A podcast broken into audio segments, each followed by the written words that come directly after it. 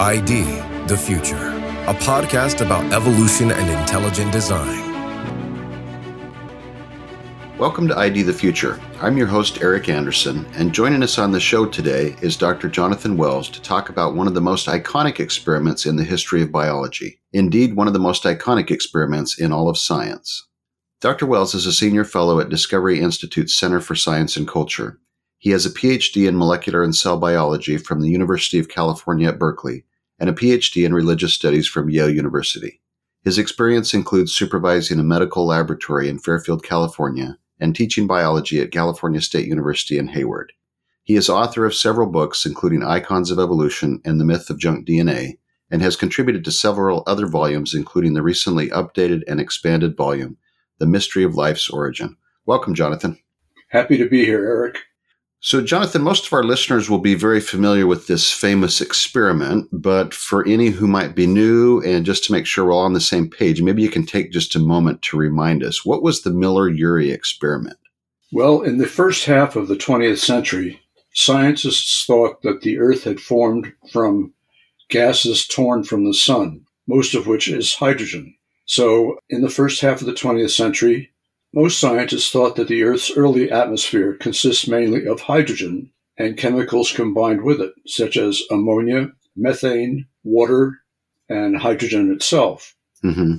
In nineteen, the early nineteen fifties, Stanley Miller, who was a graduate student in the laboratory of famed chemist Harold Urey, did an experiment in which he placed these gases with boiling water inside a, a glass apparatus and passed the mixture through a spark, which simulated lightning. Mm-hmm. After a week, Miller analyzed the brown, tarry substance at the bottom and found that it contained two or maybe four amino acids. Amino acids are the building blocks of proteins, and proteins are the building blocks of living cells.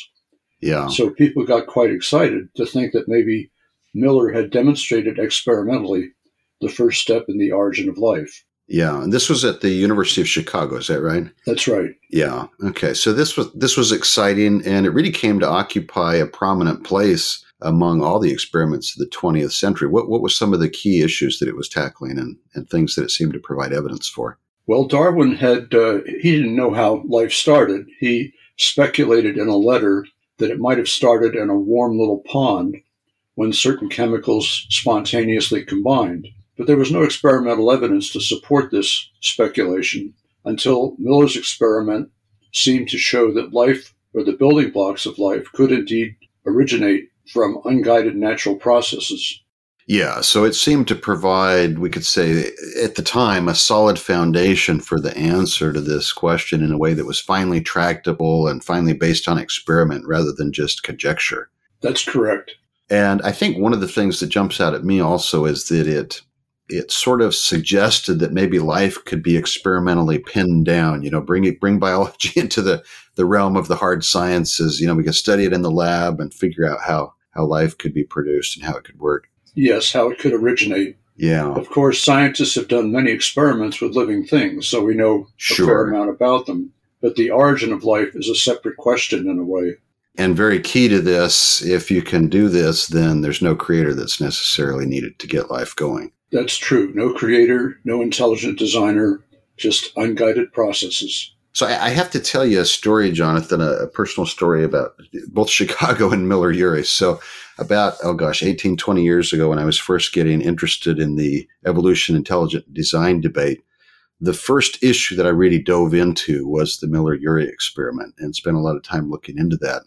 This was uh, before the days of, you know, Facebook and Instagram and and things like that, YouTube. So uh, Yahoo had these uh, discussion forums. They were really in sort of an email list, and there was an email list about the Miller-Urey experiment. So I jumped on there and cut my teeth getting involved in this debate over the Miller-Urey experiment. And I remember we were invited to a conference. I was working at a law firm at the time. We were invited to a conference out to the largest law firm in Chicago, just a few miles north of University of Chicago, overlooking Lake Michigan.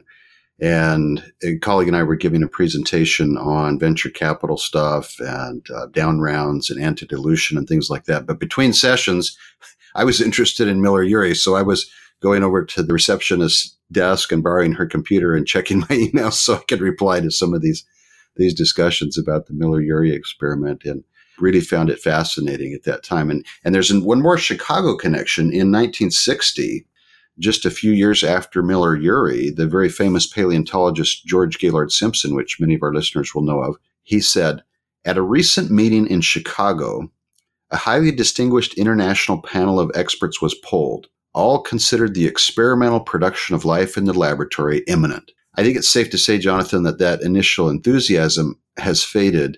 What's happened over the years if people have looked more closely at the Miller-Urey experiment? Yes, you're quite right. That optimism uh, has not been justified.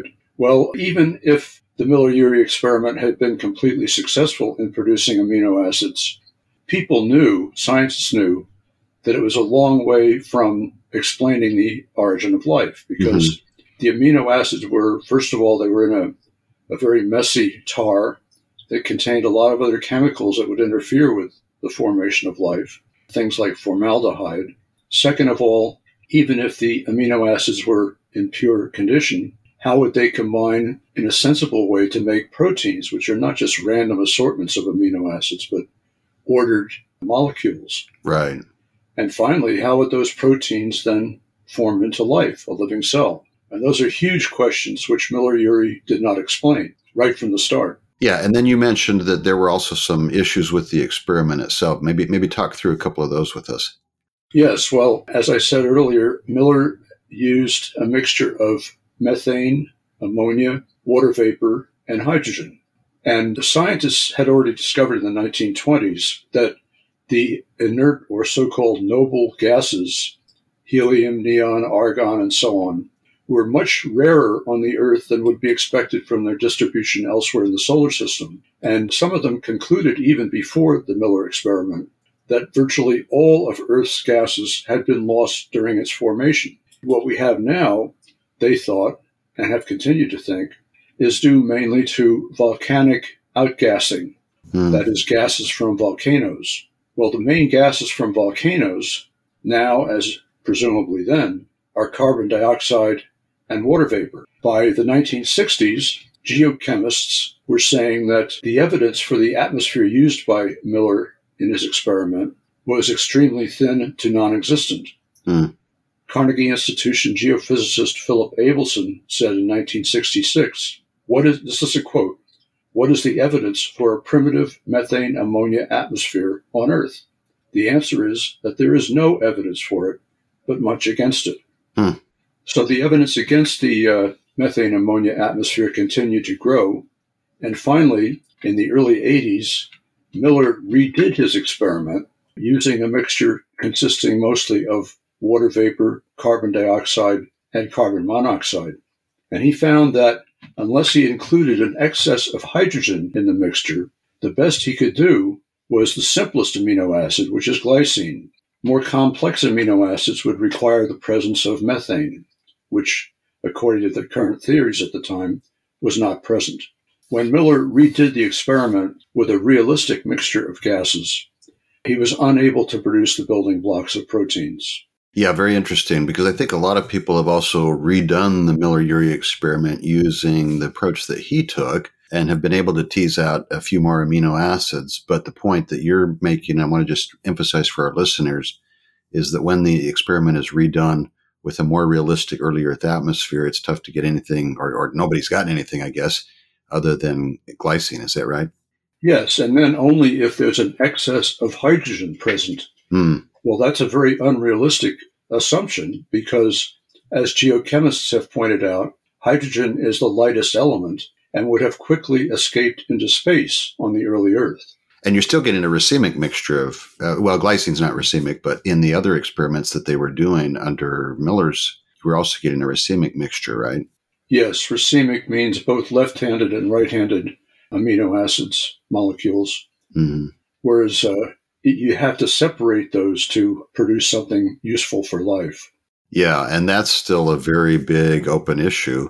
Jim Tour, I think, talked about that earlier this year in some of his videos that he did on Origin of Life. So, okay. Yes, he's done some excellent videos on that. So lots of issues, and I know you've detailed a lot of these in your previous writings, including your two thousand book, Icons of Evolution, and more recently in the chapter that you contributed to the updated and expanded volume, The Mystery of Life's Origin. I'd certainly encourage our listeners to check that out. And all of these issues give us plenty of reason, I guess, to conclude that the Miller-Urey experiment doesn't really get us anywhere on the road to a naturalistic explanation for the origin of life. But wait, there's more. So the reason I wanted to have you on today, Jonathan, is that researchers have now identified one more potential problem with the Miller-Urey experiment. There was a brand new paper published in Nature Scientific Reports uh, just a few weeks ago. Tell us about this new research. Yes, the new research is by Spanish and Italian scientists who repeated the Miller-Urey experiment, the original one with the methane ammonia hydrogen atmosphere, using Teflon instead of glass. Mm. And they found that in Teflon, the mixture doesn't produce anything like what Miller found. And they concluded that the glass itself, in which the chemical reactions were taking place, served as a catalyst that aided in producing the molecules that Miller identified. Yeah, so talk through that just a little bit. What, what's going on there? Is they're pouring, um, I guess, various chemicals and acids in there. There's little bits of the glass, the silicate that's coming off of the vessel and, and helping to catalyze the reaction. Is that what's going on? That's one way they did it. They produced uh, pretty compelling evidence, I think, that the glass did serve as a catalyst.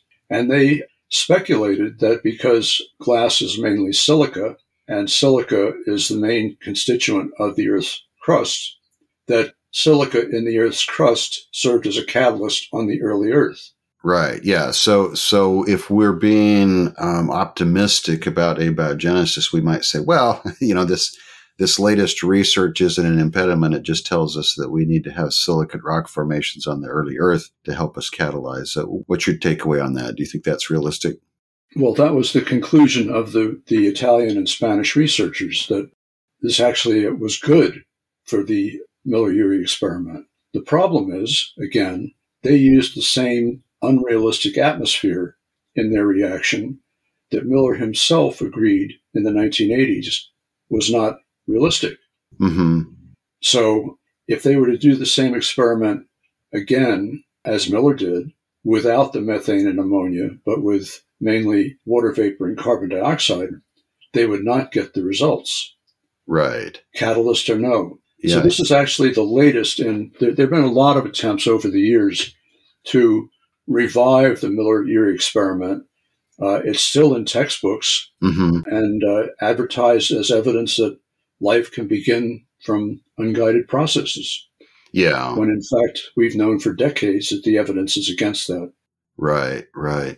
Yeah, it's interesting you mentioned that the researchers were hoping to point to uh, silicate rock formations. There was a news article associated with this. I don't think it came from the researchers themselves, but it was a separate Science magazine news article. I, I want to share just a couple of quotes for our listeners from that.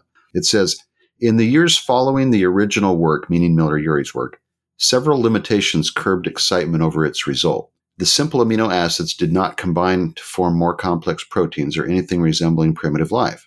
Further, the exact composition of the young Earth did not match Miller's conditions, and small details of the setup appear to have affected the results. A new study published last month in Scientific Reports investigates one of those nagging de- details. It finds that the precise composition of the apparatus housing the experiment is crucial to amino acid formation." And then they go on to say, uh, "New research shows that an unexpected factor may have played a major part in the result. Glassware. Complex experiments need good controls, and the Miller-Urey experiment failed in this regard." So it's interesting that that they um, took actually a little bit of a stronger critique of that than maybe the authors themselves did in the in the paper, it sounds like. Yes, and then there's the problem of the uh, composition of the atmosphere, mm-hmm. Mm-hmm. which, as Miller himself showed, is, is fatal to his experiment. Yeah, I think he, even in later years, said you've got to have a reducing atmosphere if you're going to get if you're going to get what we want, right? Yes, and some scientists continue to maintain that that was present. Yeah, you know, nobody knows. We we weren't there, but uh, I'd say the evidence makes it extremely unlikely. Right, right. So, Jonathan, where does all this leave us with this long-standing icon of evolution, this Miller-Urey experiment? Well, I think it's a very interesting experiment. I think it's it's justifiable to put it in textbooks as a, a historic event. The problem is that modern textbooks, and I'm talking about textbooks that have come out just in the last few years, present the experiment, as I said before, as evidence that life can form from unguided natural processes on the early Earth. And that's simply not true. Yeah, and I think some people have tried to backpedal. In fact, I think I saw something just this past week where people were saying, no, no, no, the, the Miller-Urey textbook presentation is just meant to show that amino acids can form under natural conditions. Do you think that's a fair representation, or are they putting Miller-Urey in there to say much more than that? I think they're trying to say much more than amino acids can form. And as you note, even having the amino acids, you've got to deal with the racemic mixture, then you've got to get protein formation, then you've got to get information, you've got to get the machinery set up. So if it's in there in the textbook as, as right, if it's in the textbook as a way to get to origin of life, it's it's not a fair representation. No, it's not. I think it, it might be fair to say that the Miller-Urey experiment sparked interest in mm-hmm. experimentally investigating the origin of life, but it sure. certainly did not get us any closer. Okay, good summary. Well, hey, Jonathan, thanks for being with us today to walk through this new paper and to help us understand this new challenge to the abiogenesis story. I love this topic because, as I say, it was the first thing that I really cut my teeth on when I got interested in the debate over evolution, intelligent design, and it seems the more we know, the less tenable the story becomes. I agree. Thank you for listening to this episode of I D the Future. To learn more about the origin of life, join us again at I D the future dot com, on your podcast app of choice, or at our sister YouTube channel, Discovery Science. Help us share these important messages by sharing a link with a friend. For I D the Future, I'm Eric Anderson. Thanks for listening.